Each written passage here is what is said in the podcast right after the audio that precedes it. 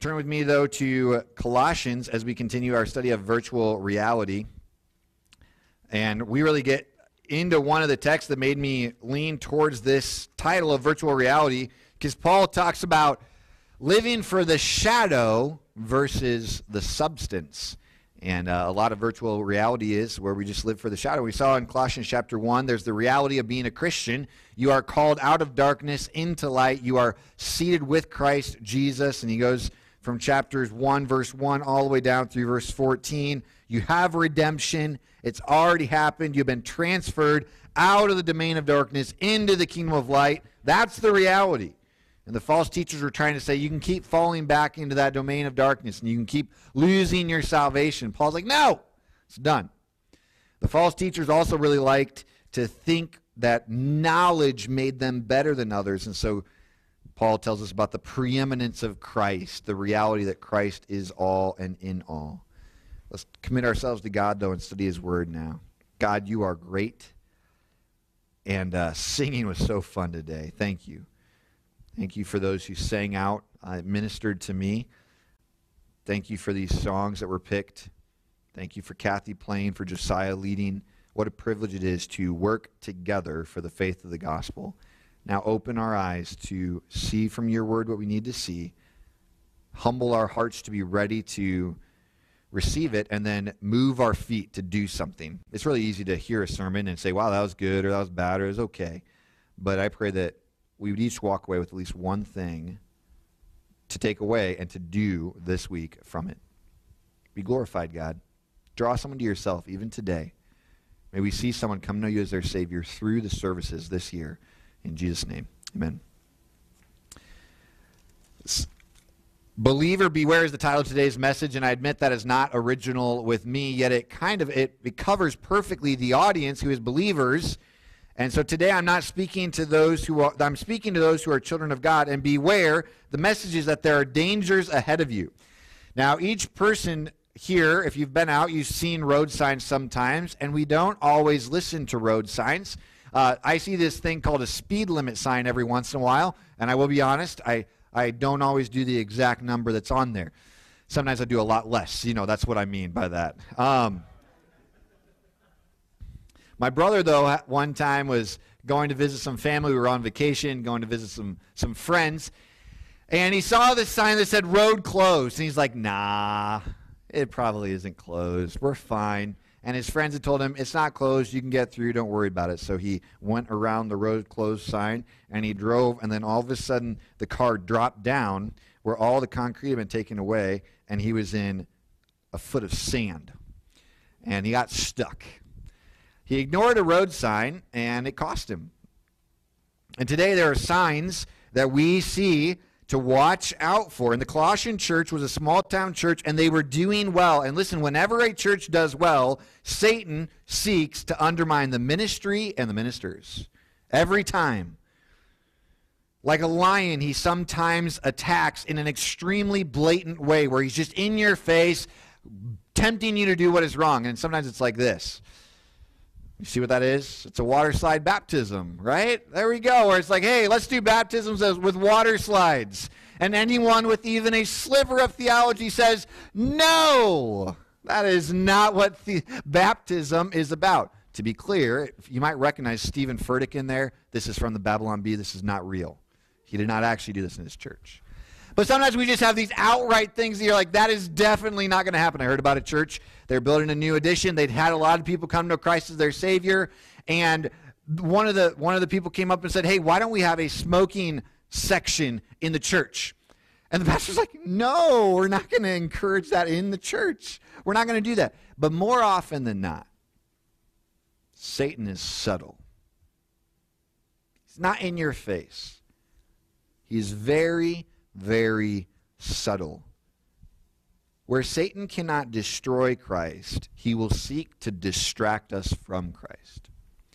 And so there are three warnings here in this text. Warning number one is let no one judge you. I'm going to read from Colossians chapter 2. This is page 984 if you're following along in a black chair Bible in front of you. 984. It says in verse 16, Therefore let no one pass judgment on you in question of food and drink or with regard to a festival or a new moon or a Sabbath. And you're like, what in the world is that talking about? That's all Jewish law. They had these new moons that they celebrated. They had festivals that they celebrated every single year. And if you worked on the Sabbath, you could get killed. If you worked on these days, you could get killed. And so these people were trying to come back and say, let's, let's have Jesus plus our old religion. Paul says, let no one pass judgment on you regarding those things.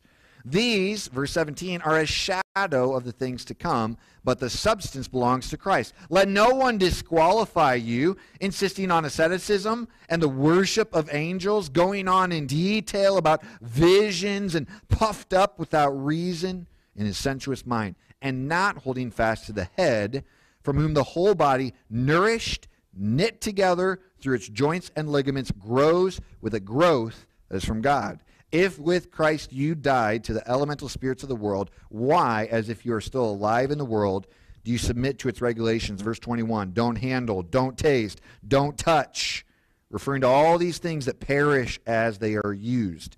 Reference to the food laws there. According to human precepts and teachings, these, notice this, Christian, these have indeed an appearance of wisdom in promoting self made religion, or sometimes they should say will worship, self made religion and asceticism and severity to the body, but they are of no value in stopping the indulgence of the flesh. Let no one judge you, or you could say, don't be controlled by what people think of you. Why should you not be controlled by what, by what people think of you? First reason, because God has accepted you. If you are a believer, and again, I'm talking to believers here, if you're a believer, God has accepted you. Verse 16 says, Therefore, let no one pass judgment on you in question of food and drink or with regard to festival or the new moon or Sabbath. Don't let him pass judgment on you because God has accepted you. When you judge others or when others judge you, you place yourself above the law. And James chapter 4, oops, James chapter 4 verse 11 says, "The one who speaks against a brother or judges his brother speaks evil against the law and judges the law. But if you judge the law, you are not a doer of the law, but a judge. Uh, just the other day, I saw a clip on Facebook of a guy driving a Lamborghini, and a cop comes up to him and says, um, Sir, I am giving you a citation. I usually give a warning, but you were doing 90 in a 25. And so you're getting a citation for going that fast. And the guy said this He goes, I run this county. Do you know who I am? I run this county. He was like the county supervisor, whatever. What is he trying to say there? I'm above the law.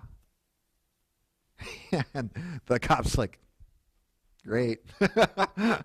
Here's your ticket. good luck. A good county supervisor would never say that, right? Because they recognize they are under the law. And when we act as judges of other people, we set ourselves above the law. Listen, there's only one lawgiver and judge, and his name is Jesus Christ. He is the one who is able to save and to destroy. It is appointed unto man to die once, and after that, the what? The judgment. Okay? Normally, that would scare us. But as a child of God, we already know the outcome of that day, don't we? You already know the outcome. John 5 24 said, Truly, truly, I say to you, whoever hears my word and believes in him who sent me will have eternal life. Is that what that translation says? No. Get any translation you have. If it says will have eternal life, throw it out. that is a bet. Has eternal life. Right now. And they do not come into judgment, but they have passed from death to life. Why? The judgment's already fallen on Christ. The believer does not look forward to his death and say, I wonder what's going to happen. The believer anticipates. Listen, the believer can look forward to judgment day because he already knows the outcome. You already know the outcome. Which reminds me of one of my favorite outcomes ever in the history of my life. The final 15 seconds of Game 7, 2016. It's the bottom of the 10th the Cubs are in the World Series. My team is in the World Series. I had gone to Stephen Gales and watched all the game. Now we're in, I think it was like sixth hour of the game. I'm laying on my couch. It's about midnight. I am on pins and needles. I am not sleeping. It is down to two outs. Guy gets up. Gets ready to hit the ball. The pitch is thrown. A ball is hit. It's a ground ball in between the pitcher and the third baseman. It's a rough one to grab. He feels it. He throws it to Anthony Rizzo, and yeah! I'm the only Cubs fan. All right, anyway. Cubs win the World Series. Now, if you didn't know, we had a curse from a goat and a thing that happened. And uh, anyway, we broke the curse. There is, that is the reaction. There's the guy who hit the wonderful hit. They got him out. Cubs win the World Series. I went back and watched that final 15 seconds. And you know what? I had no stress, only excitement. Why? I knew the outcome. Believer, anyone who is in Christ knows the outcome of his judgment on the day of judgment. And that's why I was just at Pastor Goneman's funeral. And he would he kept looking forward to his death. Why? He knew the outcome. You can too. Let no one pass judgment on you because God has accepted you. Secondly, because what is inside matters more than what is outside. Verse 16b says regarding festival, new moon, or Sabbath, all these things were outside works that they would take part in. After Jesus rose from the dead, the early church struggled with letting go of the old Jewish laws. That's all that they had known for like 2,000 years.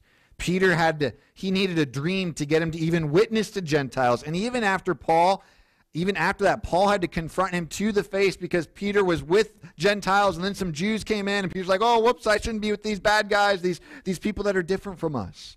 And Paul had to confront him. Here's a quote for you God says that all foods may be eaten since they are created to be received with thanksgiving by those who know the truth. The teaching that forbids this taught is taught by demons, if you look up 1 Timothy 4 1 through 3. And Christ has disarmed those demons.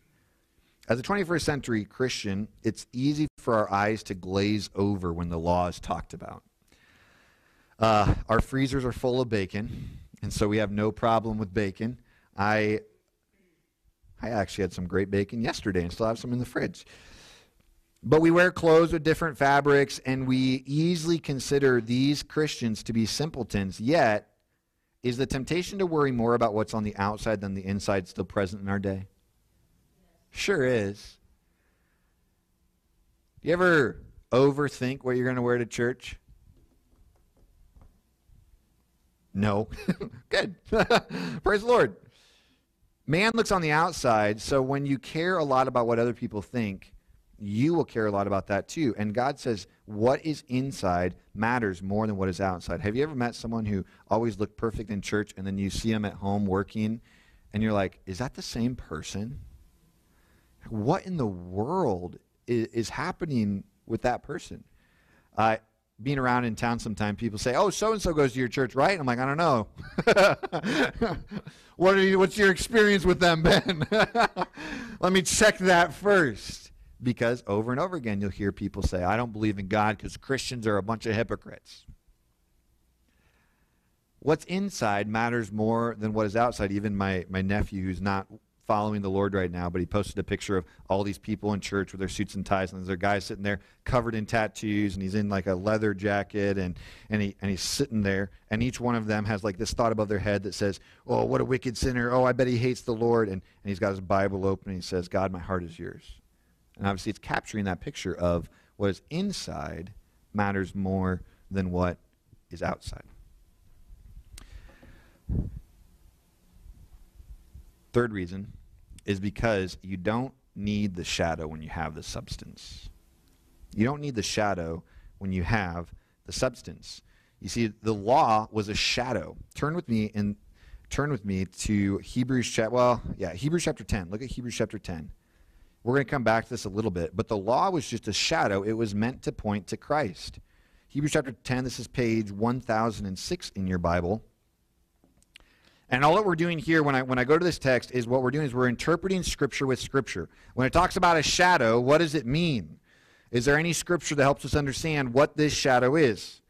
And this is page 1006, Hebrews chapter 10, verse 1 says, Since the law has but a shadow of the good things to come instead of the true form or the substance of these realities, it can never, by the same sacrifices that are continually offered every year, make perfect those who draw near. If you go back and if you're reading through your Bible, you get to Leviticus, Numbers, Deuteronomy, and you're just like, oh my goodness, you know, do this, don't do this, wear these clothes, perform it in this way, kill this animal. If you did this sin, you got to kill this bird or offer this offering. You're like, what is happening? All this is just a shadow pointing to the ultimate sacrifice, the substance, which was Christ. And so the law was just a shadow. In fact, the next one here is the priesthood. Oh, go to the next slide. The priesthood was a shadow. Stay with me in Hebrews. Go to over to Hebrews chapter 8, which if you're ever wondering kind of what the Old Testament is trying to say um, to a New Testament believer, read the book of Hebrews several times because it's basically the explanation of the Old Testament to a New Testament believer. Hebrews chapter 8, verses 5 and 6. It's page 1005. It says, They, talking about the priesthood, serve a copy and a shadow of the heavenly things. For when Moses was about to erect the tent, he was instructed by God, saying, See to it that you make everything according to the pattern that was shown you on the mountain. But as it is, Christ has obtained a ministry that is much more excellent than the old as the covenant that he mediates is better since it is enacted on better promises. If you look at chapter 9, verse 9, on the next page there, it says, verse 8, By this the Holy Spirit indicates that the way into the holy places is not yet opened as long as the first section of the tabernacle is still standing, which is symbolic for the present age. According to this arrangement, gifts and sacrifices are offered that cannot perfect the consciences of the worshiper, but deal only with food and drink and various washings and regulations for the body imposed until the time of Reformation.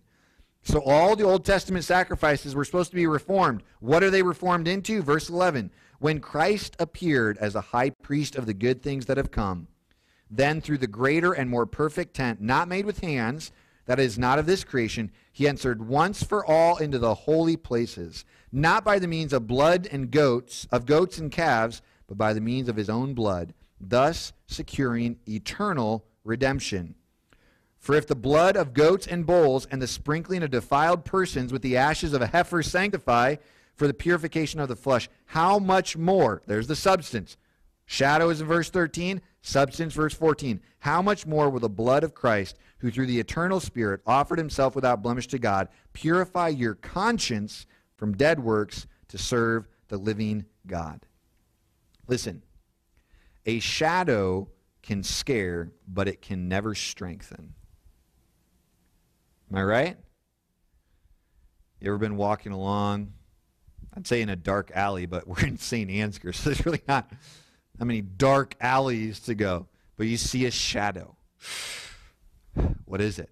This is something that all you ladies, I'm sorry, this is just harder for you guys. Um, just the other night, I was walking around in a black sweatshirt with a black coat on in the middle of the night. I'm like, I'd probably be pretty creepy to any person who's out walking, except for a dude. They're like, oh, he's just out for a walk. But oftentimes there's this, oh, I see a shadow and I am afraid. But when's the last time a shadow has ever strengthened anyone? How much can a shadow pick up? Nothing. And how I know is because, you know, sometimes when you're walking behind your kids, maybe I'm the only one who does this, but it's towards sunset and you're walking behind your kids and you go, you know, and you have like your hands in a shadow that's around them as they're on their bike. But does nothing. My daughter goes to fall off the bike and my shadow catches her. She's crying. Why? My shadow did nothing. Like my hand's there, it does nothing. The law was a shadow. And that's why if you ever if you're ever talking to someone and they, they take you to the Old Testament and they want to demand the old the the law on you, they say you you have to do this law. You say, This is pointing to Christ. And it is fulfilled in Christ. And if I am honoring God, if I am following Christ, then I am fulfilling the law because love is the fulfillment of the law. You remember that? Romans 13? Owe no one anything except for to love and good works because love is the fulfillment of the law. The law was just a shadow. And I was encouraged that you can even see that in the Old Testament. If you're reading through the Bible with the plan that we have in the back, I encourage that you would have read Leviticus 20. And uh, I don't remember what day that was, but even today and on Leviticus 20, it says, I, the Lord, make you holy, which is in the middle of all his laws. Even in the Old Testament, God was saying, all these laws are not what make you holy. I'm the one who makes you holy. It's just a shadow. Hebrews 13, we're going to come back to this. Hebrews 13, 9 says, Don't be led astray, astray by diverse and strange teachings, for it's good for the heart to be strengthened by grace, and not by foods, which have not benefited those devoted to them. So let no one judge you. Secondly, let no one steal your reward. Verses 18 and 19 back in Colossians chapter 2, page 984. It says, And let no one disqualify you, insisting on asceticism and the worship of angels, going on in detail about visions, puffed up without reason by a sensuous mind and not holding on to Christ. Disqualify means to act as an umpire against. To throw, have you ever uh, watched a game where the umpire was not all that honest and you thought he was a little bit biased? How'd that make you feel? I actually went back and I, I watched some of Caitlin Clark's highlights if you don't know, Caitlin Clark is a player for the Iowa Hawkeyes, and she just beat the ladies' NCAA scoring points as a junior, right? Am I right? I think she's still a junior.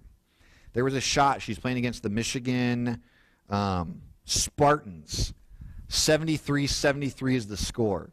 They get it to Caitlin Clark, and she releases it literally like it's right here out of her hand, and the buzzer goes off and she, she drains it. And, you know, the crowd goes wild. And they had to call the, um, the, the, the refs together to look at this. Now imagine if that ref said, nope, doesn't count. Everyone would have been mad.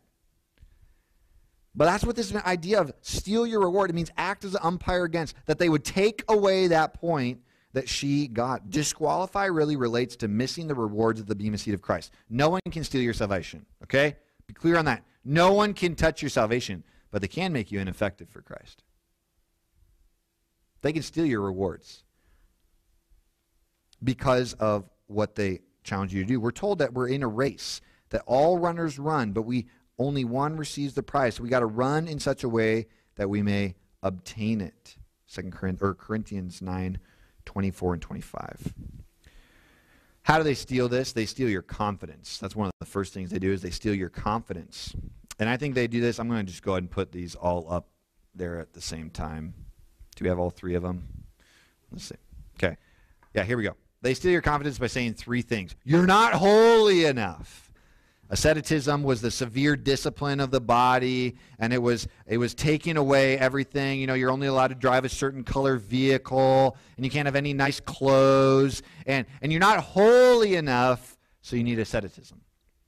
And then they say you're not humble enough. Do you know this? I didn't realize this. The worship of angels, the idea for the false teachers was that God is so holy that we are going to humble ourselves and we're going to go through all these intermediaries. We're going to go through all these angels to try to get to him because we recognize that God is holy and so we got to we got to go through these lesser beings.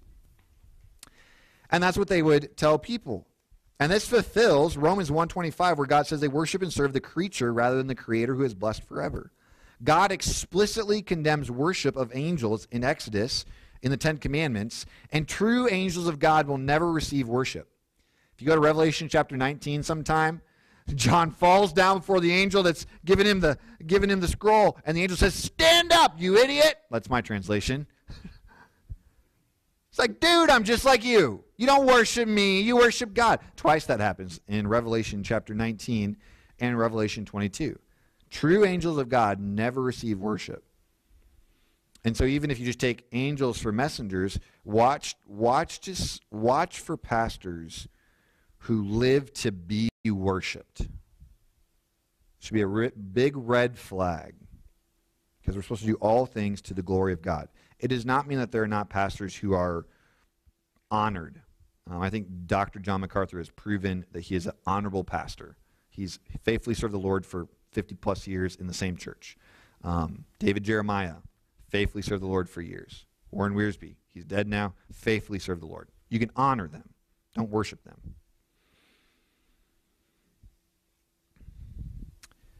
The worship of angels, one commentator says, involved a show of humility and affection of superior reverence for God, as shown in the reluctance to attempt to approach God other than indirectly. In effect, they were saying God is so holy that we have no right as sinners to think that we can come directly to him. But we do not honor God as holy when we disobey him, because he has said, Let us come boldly to the throne room of grace. Right? We sing about that in our song. We come boldly to the throne room of grace. One commentator said, Humility is a vice with heathen moralists, but a virtue with Christian apostles. Third thing they say is, You're not experienced enough. This one is actually really popular in our day and age. They're going on in detail about visions. The King James says, intruding into things that he hath not seen. And in the best text, it does not have that not there. So intruding in, studying into the things that he has seen, or searching into the experiences he has had. Have you ever talked with someone who lives, who judges their spiritual life more off of the experiences they've had than what the Word of God says? And you, you sometimes feel really left out. Where you're like, man, I I wish my devotions were like that. And they talk about all these experiences, and I, I had this vision, and I and I had this this this revelation. And Paul actually says these people are holding on to a shadow, looking at their experiences over the Word of God. They say, You're not experienced enough. If you're a good Christian, you would have all of these things. I read, and I shared this with you guys already, I think, but I read in in our the, the Baptist Bulletin, which is like the GARBC's main printing, and there was a what do you call a thing in a magazine? Article. There was an article. Anyway, there's an article in there about 15 emotions that true believers have. I'm like, what? What happens to the person who reads that and says, I don't have that? I'm an unbeliever. And he kept going back to this. This is true believers have this. True believers have this. True, you know what true believers have? Faith in Jesus Christ for their eternal salvation. That's what they have. All right? For God so loved the world, he gave his only begotten Son, that whosoever believes on the Lord Jesus Christ will not perish, but has eternal life. It does not have, whosoever does not have love of the love, going out, serving, like it doesn't have that list. I was disappointed by that article, if you couldn't tell. But anyway, we're going to move on.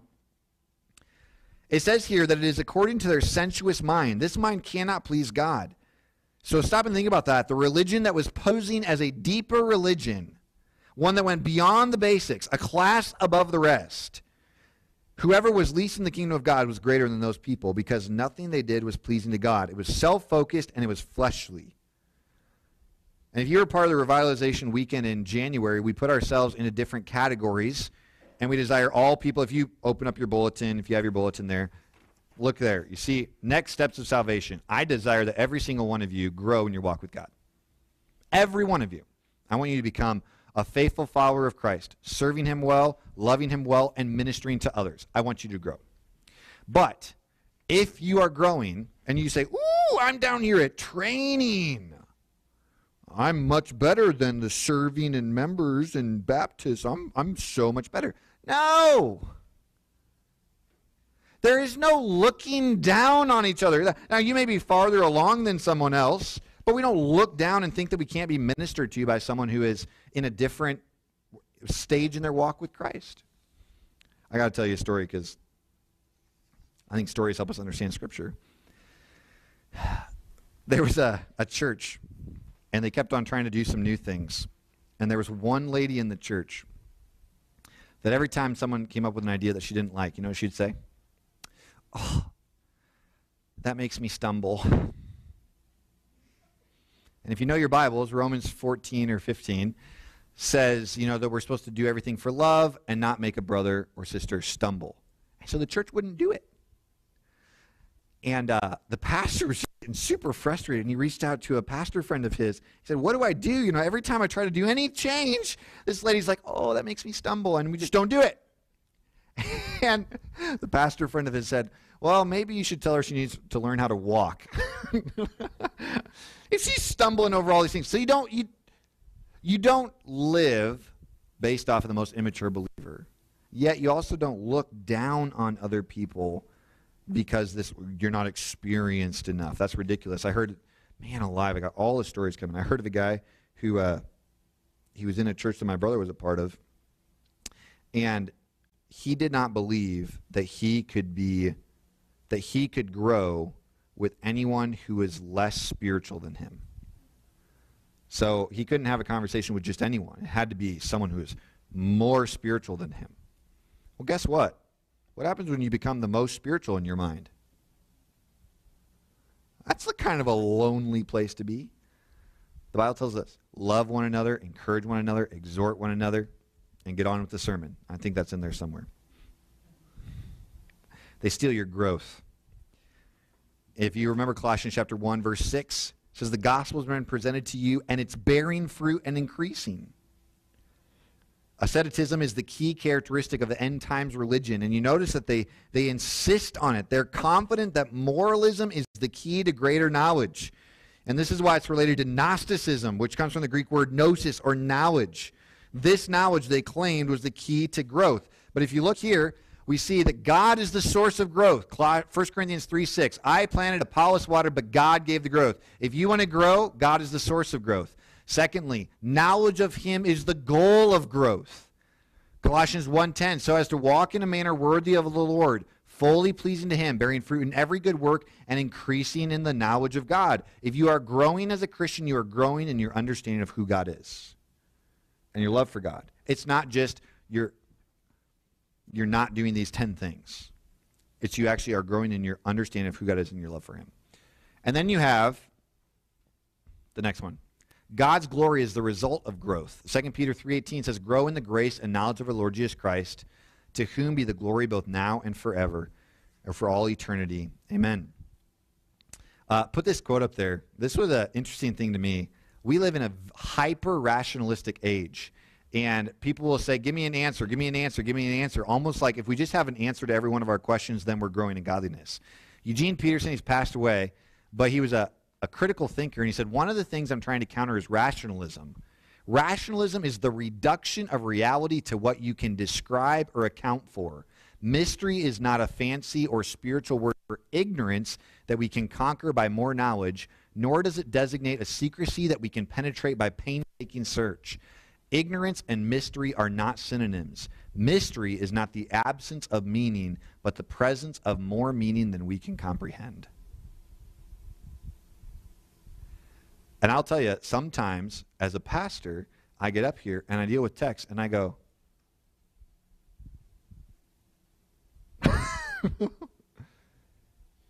if you open the Word of God, there will be times where you look at the text and you go, it's beyond me.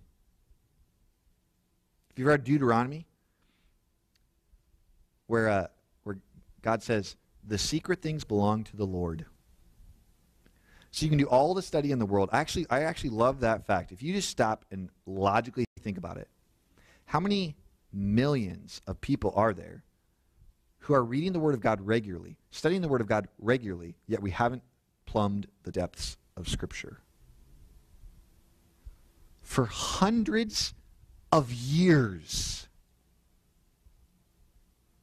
Do you think that there's more depth in Scripture maybe than we can comprehend? Yeah.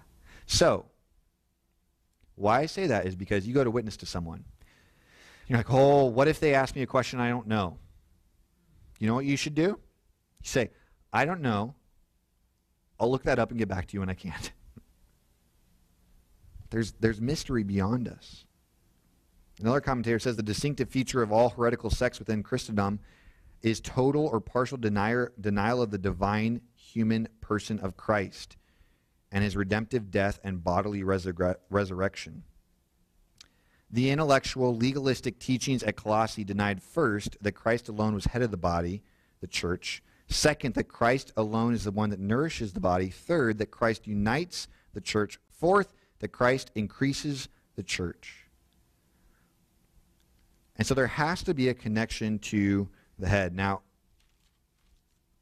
for the sake of time, I'm actually going to stop us here. We're, gonna, we're to get to the application. But do you know what happens when part of your body is not reacting well with your head. I had a, a friend, and we used to used to play this game, Bloody Knuckles. Anyone ever played that? It's fun the things you do at junior boys. But anyway, um, you would take and uh, there was one of two ways to play it. You would either just try to hit each other's knuckles until they were bloody, and whoever whoever flinched or moved their arm first lost. So basically, the one who lost the most skin won, which just shows you the intelligence of a junior boy. Or you would hit your hand against a wall, or like usually concrete, and whoever quit first lost. Bloody knuckles. There was a friend of mine, his name was Gunner. Gunner had no feeling in his arm. And so we would do that, or the one where you know you hold each other's. sounds so stupid. Uh, you hold you hold each other's hand and you slap the hand as hard as you can. You know, you just keep slapping. He could do it all day long. You know, his his hand's just red with welts, and he's just laughing at you. Why? There's no connection to the head. What am I? Where's the spiritual connection coming here? You will not grow if you're not connected to Christ. If you come to a church where they say, connect to this rule, connect to this doctrine, connect to this, and it's not Christ, it is not a church that's going to lead you to grow. It's not a church that's going to challenge you to grow. There must be a connection to Christ. Now I'll get to one that's a little less violent. If you remember when you first met your spouse, and uh, it, it depends on where you grew up, but I went to camp. At camp, there's no PDA, no public display of affection. But every once in a while in chapel, your shoulder might brush up against a girl.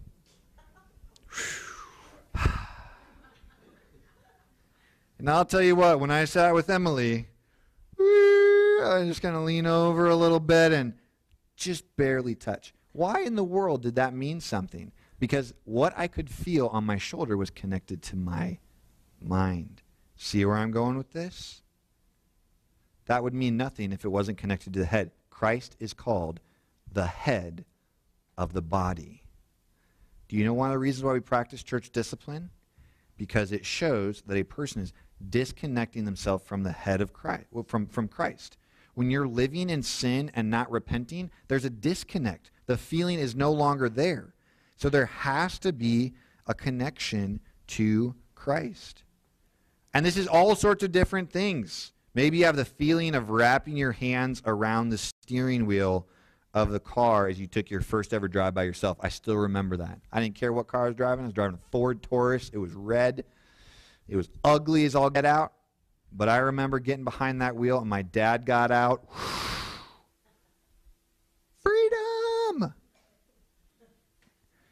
Or the smell of a car a new car or a clean car.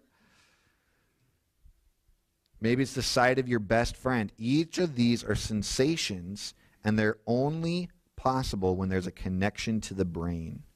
It says in our text, look at this. Not holding, verse 19, not holding fast to the head, from whom the whole body, every single believer, every person, is nourished. And they are knit together through its joints and ligaments, and they grow with the growth that is from God. I think our church will be the most unified when we are connected to Christ. And let me say why. We will never, and if you if you think every single person in here loves to sing hymns, that is their pinnacle of praise. You're wrong. If you think every single person in here loves to sing new songs, that is their pinnacle of praise, you're wrong. So we can't unite around just music. If you think every single person loves the ESV, you're wrong. If you think every single person loves the King James, you're wrong. So I guess we can't unite around translations. If you think every single person loves to wear a suit and tie, you're definitely wrong.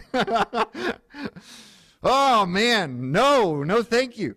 But if you think everyone hates wearing a suit and tie, you know what else? You're wrong. But you know what we can all get behind? Christ. Now I'm not sure I'm going to transition just to the application. So let's just let's just look there. Uh, we'll come back and we'll finish up the last point next week. Application Ask a believer, do you know what Hebrews 13 9 says? So this week, sometime, ask a believer, do you know what Hebrews 13 9 says? It says it's good for you to be strengthened by grace. And I want you to encourage believers to be strengthened by grace. If you have an opportunity, ask an unbeliever, how many of the Ten Commandments do you know? Because the law is a shadow that's supposed to point towards who? Christ. So if we talk about the shadow, how easy is it to get to Christ? Do you want to know how? This is probably going to happen. So if any of the people are watching who I'm going to do this to this week, I love you and I'm coming for you because I love you. Okay, I come up to you and I say, Ben, how many of the Ten Commandments do you know? Okay, Ben maybe quotes for me, don't lust. Okay, or don't commit adultery, don't steal, don't lie. He's got three out of ten. And I can go on to don't say OMG. That's blasphemy. It's taking God's name in vain. All right, now I'm going to ask him, Ben, if everyone in the world was judged just based off the Ten Commandments, what percent do you think would end up in heaven? None. Okay, do you see what I'm doing? I'm not attacking him. He'd say zero. I say, okay, so what on earth are we going to do? How do we get to heaven? There's got to be a way that is the same way for all. If all have sinned and fallen short of the glory of God, then there's got to be a same way for all to be saved. And what is it? Christ. Christ died for all. Boom. I can get to the gospel. See that? Simple question. And uh, the people at the bank in Casey's are like, oh boy, here he comes again. but you can have this conversation. Literally, you can get from that question to the gospel in under a minute. You can. Small group questions. If you're not in a small group, I would love to have you join our small group tomorrow night. We're meeting at 6 o'clock here. Uh, let me know if you don't have a small group to come to. I'd love to have you join us. We also have small groups Sunday night. Denny and Ann are not here, but their group is still meeting. Roy leads one as well, but Roy and Denny and Ann's is pretty full. So if you have time, you can come tomorrow. Um, these are an awesome time for us to work through what, how, what does it look like to live this out. And it's also a great time to ask these questions and if you've had an opportunity, because you might have an opportunity even today to ask some of those questions. All right, let's close in prayer. God, what, what a joy that we have this substance, which is Christ. And if there's anyone here today, God, and they're holding to a shadow, I'm a good person. Help them to release that today, to call upon the name of the Lord. Say, God, forgive me of my sins. I know that my sin separates me from you, and if you judge me based just off the Ten Commandments, I am headed for hell. Then help them to, by faith, trust that Christ died for them and to place their faith in him because if with Christ we died, we died to sin, he killed it for us. Help them to trust in Jesus Christ and recognize that all who believe in him will not perish but have eternal life and to be born again right now. But if we know you, God, if we're already a believer, I pray that today's been a, just a strengthening time for our faith. In Jesus' name, amen.